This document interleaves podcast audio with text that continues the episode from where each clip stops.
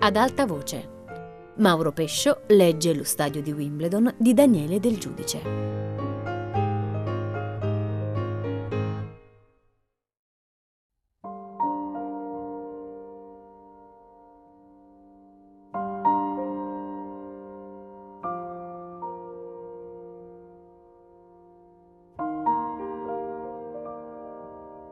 Soltanto adesso avverto un balbettio ebete in chissà quale stanza del piano. È una sillaba ripetuta con ostinazione, in modo pacato. Prima la percepivo senza coscienza come una parte dell'arredamento, ora è evidente, esclusiva e prende allo stomaco.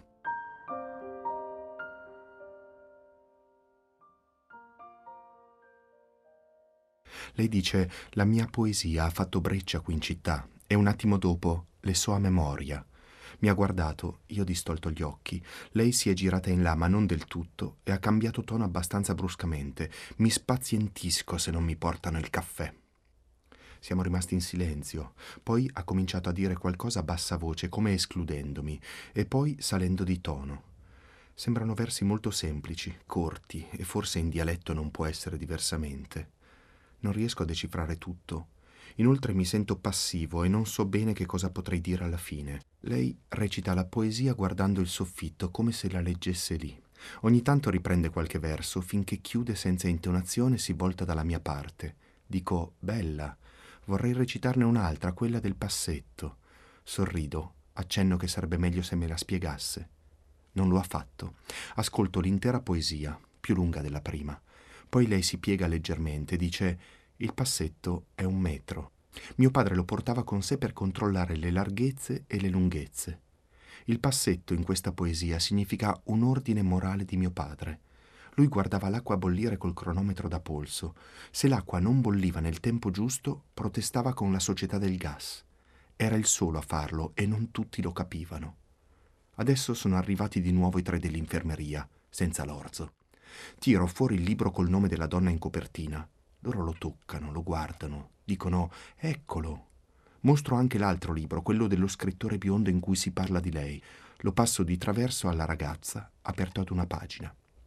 Vorrei ritrovare il filo, dire qualcosa alla donna che segue il passaggio dei libri sopra di lei come il volo degli uccelli. Sto quasi per farlo, ma la ragazza si mette a leggere ad alta voce. I sabati in cui ci radunavamo, numerosi, per i convegni in casa della poetessa, era aperta anche l'altra stanza più grande. Qui si trasportavano le seggioline quando Giotti faceva le sue letture. Qui venivano di solito disposti sulle panche i disegni e i quadri dei pittori. Fra l'una e l'altra stanza si annodavano e si snodavano i crocchi, secondo l'argomento dei discorsi, e si formavano gruppi quando c'era da ascoltare musica. C'erano anche i programmi di quei sabati. Li batteva macchina lei stessa e ce li faceva trovare sul tavolo. Quel giorno il programma comprendeva poeti di tutto il mondo. Cominciava dai greci Omero, Saffo, Erinna, Archiloco, Anacreonte. Veniva poi il poeta cinese Po Chui e i poeti negri d'America, i francesi Villon, Baudelaire, Rimbaud, Cocteau e infine il russo Yesenin. Nelle pause Giotti si asciugava la fronte, si drizzava su questa il ciuffo di capelli bianchi scendenti a Cirro che era una delle sue civetterie. La ragazza si è seduta sul letto legge con un passo inarrestabile, forse pensa di finire il libro. L'altra infermiera e il giovane le stanno appoggiati sulle spalle. La donna nel letto è stranita e guarda altrove. Io vorrei non sentire più, vorrei andarmene, ma sono preoccupato dalle formalità. L'ideale sarebbe sparire qui e riapparire giù in centro, lontano dal balbettio di fondo che viene dal corridoio e da questa lettura quasi sullo stesso tono. Ora nella casa deve essere un altro sabato e arrivano scultori portando a braccia le sculture, musicisti con gli strumenti, tutti parlano, ridono e bevono il tè. Ascoltano prose inedite di triestini e poeti francesi in francese. Giotti recita, commenta e si asciuga la fronte. Entrano persone che non conosco e mettono i loro quadri un po' dappertutto. Riappare Giotti che legge Saba, Ungaretti, Montale e Quasimodo. Il cirro sulla sua testa è già una nube opaca, fibrosa, sarà piena di cristalli di ghiaccio come ogni cirro, come il gelo che sta scendendo in questa stanza, o almeno mi sembra. Mi alzo di scatto, o meglio, mi rendo conto di esserci riuscito. Dico che vado via. La lettura cessa di colpo. L'infermiera più anziana ha indicato il libro. Ce lo lasci, ci piace. Ho risposto purtroppo impossibile e con un movimento abbastanza esecutivo me lo sono ripreso. La donna nel letto mi fissa vuota. Dice abbracciami. Ho impiegato un po' di tempo per percorrere la distanza improvvisamente così breve da lei al tu.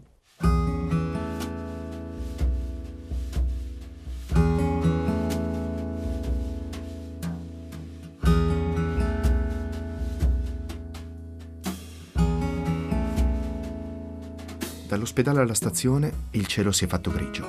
E l'Austria? Potrebbe essere anche il tram bianco e azzurro che parte ordinatamente dalla piazzetta con le aiuole, come in un plastico Märklin. O lo spigolo del marciapiede così risaltato, senza l'indefinita confusione di polvere che normalmente si accumula lì. O l'aiuola così risaltata sul marciapiede, senza terriccio o erba lungo il confine. Cammino tra questi margini inferiori accurati che slanciano la piazza come scarpe lucide. Slanciano gli slavi pieni di borse, probabilmente slanciano anche me. Sull'autobus ho armeggiato a lungo con una macchinetta che non prende le monete. La donna alle mie spalle ha detto se lo faccio vendere da qualcuno il biglietto. Ho obbedito. Quando infilo il talloncino che mi mette in regola col generale senso civico, lei dice quello chissà da quanto tempo non prende l'autobus. Mi sono girato a guardarla. Ho rabbrividito all'idea che la sua piccola voglia al centro della fronte potesse, nella confusione dell'autobus, essere urtata e compromessa. Arrivo alla stazione che è quasi buio. Mi sono infilato nello stesso bar di stamattina, a un tavolo da cui posso controllare attraverso i vetri quando metteranno in partenza il treno. Guardo la ragazza bionda, scheletrica, che ha cominciato a fare delle facce strane. Tira fuori il pettine e ogni volta che arriva alle spalle riparte dall'attaccatura ridendo con la bocca spalancata. Alla fine ha lasciato il pettine di sbieco sui capelli. Penso alla follia come a un disordine dei denti. Lei dice forte finiamo insieme la mia birra. Io sono imbarazzato. Anche per gli africani agli altri tavoli, che evidentemente sanno tutto e adesso osservano curiosi cosa potrà accadere. Non ho più alzato gli occhi finché il treno non è stato annunciato. Mi sono seduto nella veranda del vecchio rapido, tra poltroncine lise e città tratteggiata carboncino su pannelli ingialliti. L'aerodinamica allora doveva essere un principio bombato, non spigoloso come adesso. Ho schiacciato il naso contro il vetro per evitare il riflesso delle luci dentro. Il Settebello è l'unico treno da cui si vede la ferrovia come la vede il guidatore, nella cabina sopra. Guardo il buio, velocissimo.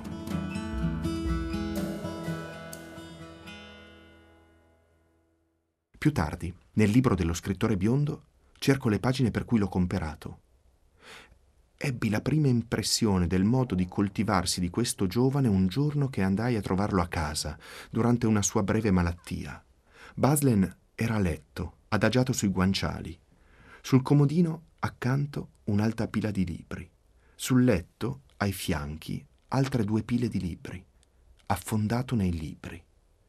Mi confessò poi che anche quando non era malato leggeva volentieri a letto. A 18 anni ne sapeva più di tutti noi, maturi e anziani. Aveva un fiuto speciale per scovare autori poco noti che di là non molto facevano scalpore. A Trieste fu lui uno dei primi, direi il primo a importarli.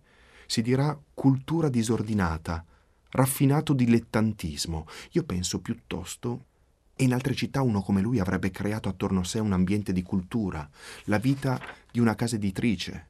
Ma Trieste, anche adesso che la guerra è finita, le cose vanno diversamente. Salto le righe, rileggo la stessa frase senza accorgermene. Non riesco a distinguere il ritmo delle parole dal ritmo del treno, dal ritmo del respiro, finché il corpo non resiste alla gravità e anche la bocca scende giù. Mi sono addormentato.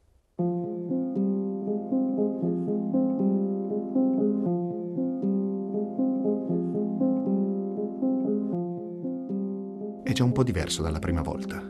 Conosco un certo numero di strade, un ristorante, alcune librerie, un ospedale. Però mi fido ancora soltanto del lungomare e al momento opportuno volto a sinistra per entrare nella città. Volto ad angolo retto come un plotone. Complessivamente posso pensare che c'è già stata un'altra volta. Piegare i tempi al passato, aggiungere e paragonare. Questo non significa molto, ma nemmeno niente. Sceso dal treno, ancora in stazione, avevo cercato un numero sulla guida del telefono senza trovarlo. Così ho deciso di andare dal libraio armaiolo, che è già stato un buon inizio. La fila per i taxi è lunghissima, meglio la fermata dei bus. La tabella indica sei numeri, qualcuno andrà pure al ghetto. Passa il tempo, ma nessun autobus. Possibile? Alla stazione, quasi un capolinea, sei numeri, nemmeno una vettura nel giro di dieci minuti. Però gli autobus ci sono, vuoti e chiusi sul piazzale dove mi accorgo anche di essere l'unico che aspetta. Ho risalito la coda dei taxi come uno sciatore allo ski lift. Mi sono messo all'ultimo posto dietro alcune donne orientali, giovani, forse thailandesi, perfettamente vestite all'europea ma con sete leggere. Che cosa faranno qui a Trieste? E come faranno con questo freddo? Lo sciopero degli autobus e la fila annullano la determinazione con cui mi ero preparato a scendere dal treno dopo aver dormito una mezz'ora nell'ultima parte del viaggio. Ho dato un'occhiata alle persone prima di me, le ho moltiplicate per la frequenza dei taxi, ho lasciato perdere. Scendo di nuovo lungo la coda. Quando supero il primo, ha quasi un fremito vedendomi un passo avanti a lui, in una direzione equivoca verso la macchina che sta arrivando e che gli spetta. Ora è abbastanza rasserenante poter andare dal libraio, nonostante la distanza a piedi e il vento freddo. Sembra sempre che lui non sappia nulla o che non abbia i libri. Dice le cose a mezza bocca, come se le disponesse sul bancone pronto a rimetterle subito al loro posto. Ci sono altri clienti, oggi, ed è molto preso. Aspetto che gli altri siano usciti senza guardare i libri. Poi scelgo la domanda più breve. Chi è ancora vivo? Che l'altra volta non avevo avuto il coraggio di fargli.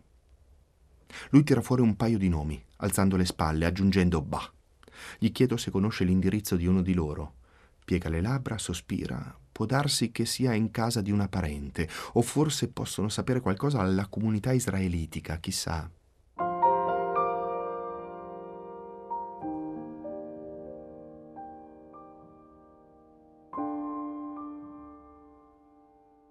Ho attraversato la città zigzagando, ogni volta secondo indicazioni diverse. Fa veramente freddo. Al portone della comunità c'è un citofono di quelli ottici. Quando ho suonato si è accesa una luce. Ho raccontato all'obiettivo che cosa volevo. Mi è stato risposto di mettermi un po' più a destra. Ho eseguito. Sono rimasto quasi un minuto così senza che succedesse nulla. Poi la luce si è spenta, c'è stato uno scatto della serratura. Sopra ho trovato una porta aperta, un lungo corridoio con stanze tutte chiuse, soltanto l'anticamera alla luce accesa e una grande libreria con gli sportelli a grata. Su una delle due poltrone c'è un giovanotto abbastanza grasso, col basco in testa. Nel silenzio perfetto è strano sentirlo raschiarsi la gola con un tono affermativo, senza che per questo parli o stacchi gli occhi dalle coste screpolate dei libri, oltre la rete metallica. Quando la segretaria esce dall'ufficio e gli domanda chi è, lui si alza in piedi, dice Israel, Israel, signora, con una voce piena e come se fosse indimostrabile che qualcun altro abbia maggiore diritto di essere in questa stanza. La donna si è toccata la fronte e ha detto Ma certo, ora ricordo. Di me, quando sarà il mio turno, non potrebbe certo ricordarsi. Dice Infatti mi sembrava che non fosse di qui. Ho avuto l'indirizzo completato da consigli e indicazioni. Mi infilo nella prima cabina, chiamo il numero che mi è stato dato. Risponde una voce anziana, femminile, con un lieve difetto che ne aumenta il distacco e la prudenza. Dice: Ma perché lo cerca? Ecco un problema. Riuscire a spiegare tutto in una situazione come questa col minor numero di parole. Bisogna eliminare dovrei o sono qui, sfrondare gli ausiliari, ridurre ai semplici nomi o al nome, lasciando che sia l'altro a immaginarsi le correlazioni togliere, finché le cose stanno in piedi da sole per una loro tensione o perché sorrette da qualcun altro, però non mi viene spontaneo. La donna ha risposto provi al caffè. Si è sforzata di darmi un riferimento. C'è stata una lunga serie di sa dov'è e di miei no. Poi un'altra serie di prime a destra e in fondo a sinistra. Dice se non lo trova lì, ma vedrà che è lì perché oggi l'altro caffè è chiuso, richiami tra un'ora.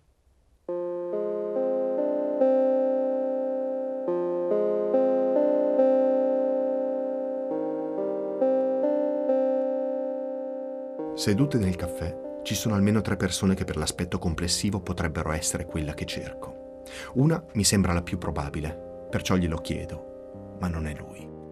Ci sono pochi tavoli e il locale è insolitamente silenzioso. Gli altri due uomini leggono il giornale e ogni giornale è fermato a una stecca di legno. Non me la sento di interromperli, oltretutto con una domanda intimidente. È lei? Il barman andrebbe benissimo, ma non sa nulla. Peccato, è certamente qui. Con questa convinzione, quando ho finito di bere, mi stacco dal banco e vado via. Più tardi ho ritelefonato allo stesso numero. Ha risposto lui, non ha voluto molte spiegazioni, mi ha dato appuntamento in un altro caffè fra un'ora. È già un passo avanti poter distinguere il tempo, pensare un'ora morta. È come se dall'indeterminatezza in cui non c'erano anticipi o ritardi spuntasse finalmente una pausa, con quello che ne consegue. Cammino piano, in una direzione che secondo me va all'appuntamento senza scegliere le strade. Refoli di polvere in un colore prevalentemente grigio. Un vecchio sale al posto del passeggero su una vecchia Taunus. Si è seduto lasciando le gambe sul marciapiede, poi si è voltato di un quarto e le ha messe dentro. Il giovane ha richiuso lo sportello, ha girato attorno alla macchina e si è seduto al volante. Ho pensato alla ricchezza che poteva passare dall'uno all'altro, proprio all'eredità, che in fondo è l'unica cosa che testimonia materialmente la discendenza, e alle vecchie macchine. L'altra volta quell'incredibile Packard decapottabile, azzurro intenso, con la capote bianca di tela e un velo di polvere compatto, come si forma sulle macchine quando restano a lungo ferme. O quella Opel con la vernice spessa e rostri lucidissimi. La cura delle macchine e la qualità delle stoffe che qui indossano i vecchi sono forme equivalenti di una medesima conservazione.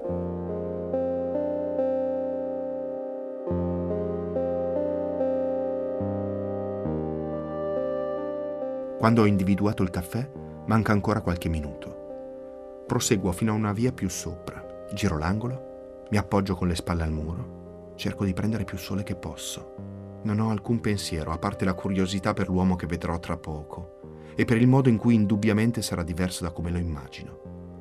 Seguo con gli occhi le macchine che si avvicinano all'incrocio, lo stesso gruppo di operazioni ripetuto decine di volte. È strano. Le distanze, gli spazi di manovra sono identici per tutti, anche i movimenti, ma ognuno, passando qui davanti, si comporta in un modo che a me sembra eccezionale e va via. Tra le persone sedute ai tavoli lo riconosco subito.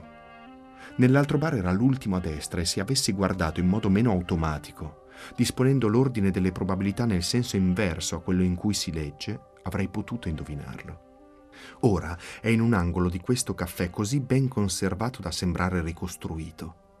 Sta appoggiato alla parete di fondo, sotto una specchiera.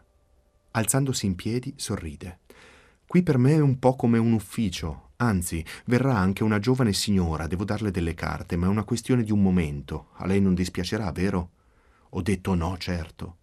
L'uomo somiglia abbastanza ad Henry Miller, solo che gli occhi sono tagliati in modo obliquo verso l'alto. Io gli raccontavo la situazione. Lui rifletteva.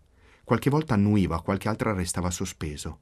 Le rughe, sotto la nuca rasata, apparivano e sparivano nello specchio, a seconda di come muoveva la testa. Alla fine l'ha piegata un po' e ha guardato fuori, oltre i vetri. Ha detto, lui lottava, non era di quelli che rinunciano a priori. Cercava di avere qualcosa dalla vita. Poi però credo che finisse per essere deluso. Ma può darsi che questo che dico sia molto personale. Purtroppo io sono un uomo abbastanza depresso e con poche speranze, e forse gli attribuisco qualcosa che è mio. Ha fatto un cenno al cameriere, ha ordinato con una confidenza familiare e per un attimo, l'attimo che ho impiegato a scegliere un succo d'uva, è stato chiaro che erano loro due e io. Poi ha ripreso. A me sembrava che in lui ci fosse un fondo di tristezza, quasi di disperazione, qualche volta. Altri però dicono che certo era un uomo problematico, un uomo di nervi, e questo gli procurava difficoltà. Però aveva un fondo abbastanza epicureo, in senso buono e sapeva godere le cose. Adesso mi vengono in mente alcune sue lettere. Una frase che avevo trovato diverse volte, mi diverto un mondo e mezzo. All'inizio mi aveva fatto un effetto strano, come se fosse troppo brillante e intenzionale, definitiva. O forse mi dispiaceva proprio l'averla trovata ripetuta a persone diverse in anni diversi, come una di quelle frasi nella cui felicità si ha troppa fiducia. Poi mi ero sforzato di capirla, finché si era appianata e non spuntava più fuori da tutto il resto. Comunque preferisco non parlarne. Guardo il cameriere che mette le cose sul tavolo con troppi sorrisi e troppa cura, ed è un po' imbarazzante pensare che anche questo supplemento di cortesia verso di me è dovuto al mio ospite. Lui dice, una volta sono andato a trovarlo a Roma. Era una decina d'anni che non lo vedevo. Aveva una faccia completamente cambiata. Mi pare di vederla. La vedo benissimo quella faccia. Mi ha fatto un'impressione forte, dolorosa, perché io gli volevo molto bene e non gliela conoscevo una faccia così. Dico, forse era il fatto che si ritrovava di fronte un triestino. Lo dico sperando che le implicazioni abbiano un peso moderato. Lui risponde come se non ne avessero affatto. Certo, se n'era andato da qui con un taglio netto e ufficialmente è tornato una sola volta per seppellire la madre. Però con me era molto amico. Ci incontravamo anche a Milano prima della guerra.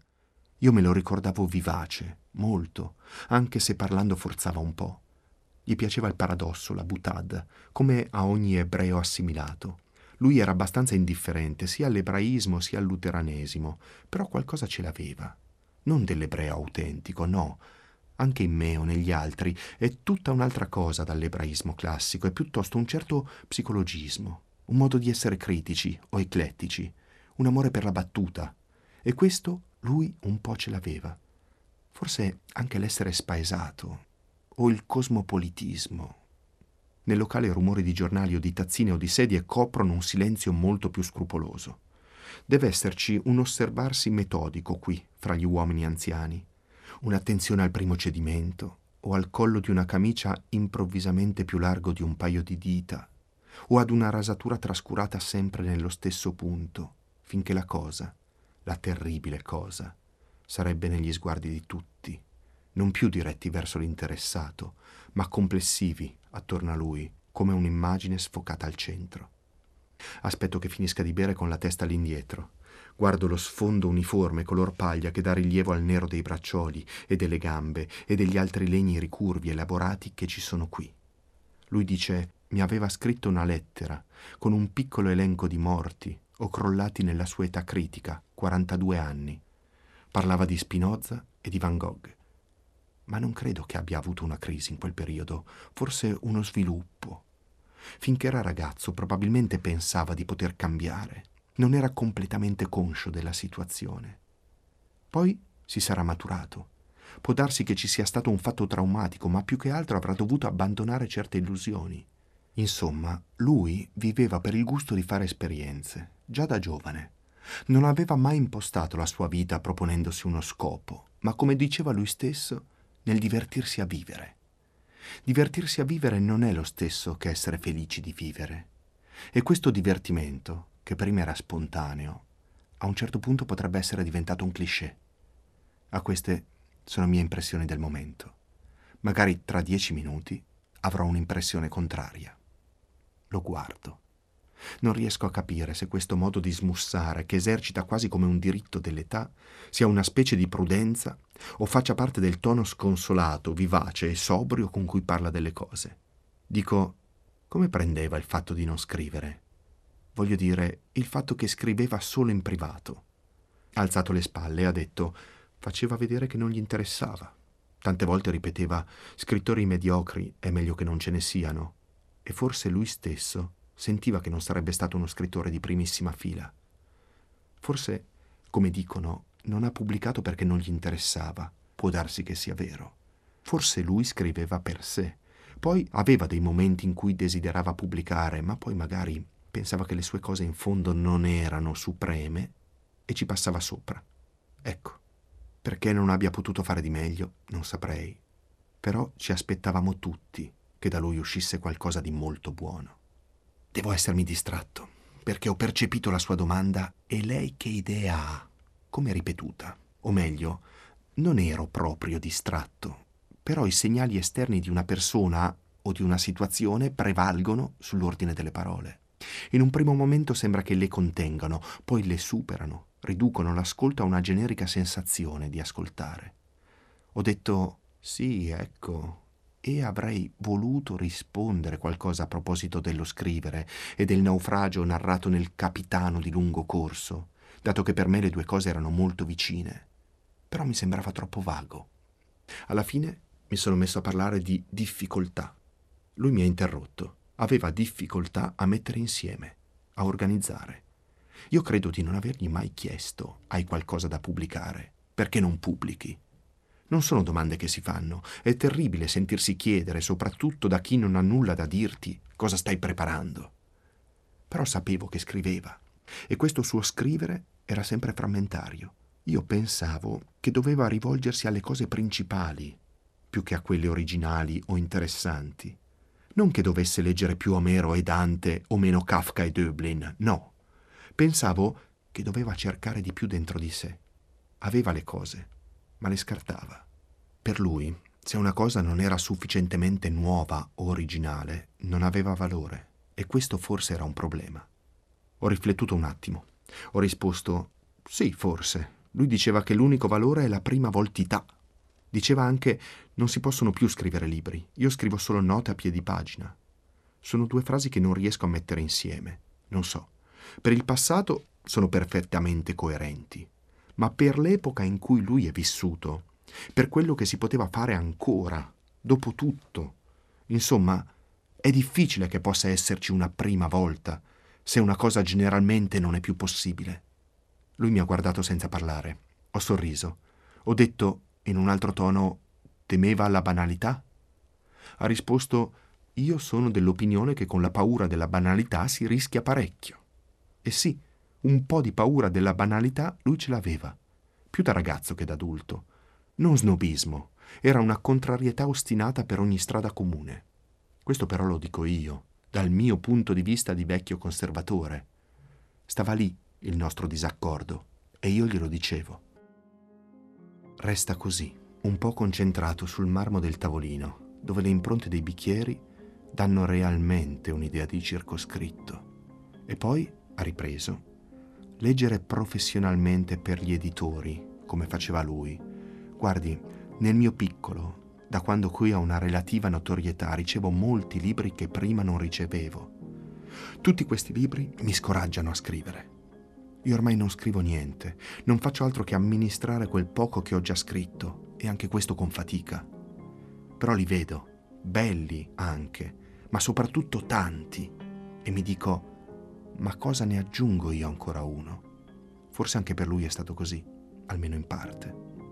Si alza finendo la frase, come se avesse sempre tenuto d'occhio la porta. Dice, ecco, arriva questa signora. Mi giro, guardo la donna che viene avanti tra i tavoli già sorridendo.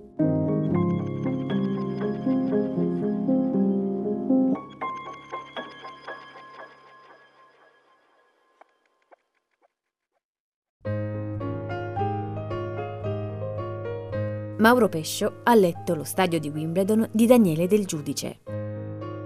A cura di Fabiana Carobolante, Jacopo De Bertoldi, Lorenzo Pavolini e Chiara Valerio. Regia di Luigi Iavarone. Tutte le puntate sul sito di Radio 3 e sull'app RaiPlay Radio. Ad alta voce è un programma Rai Radio 3.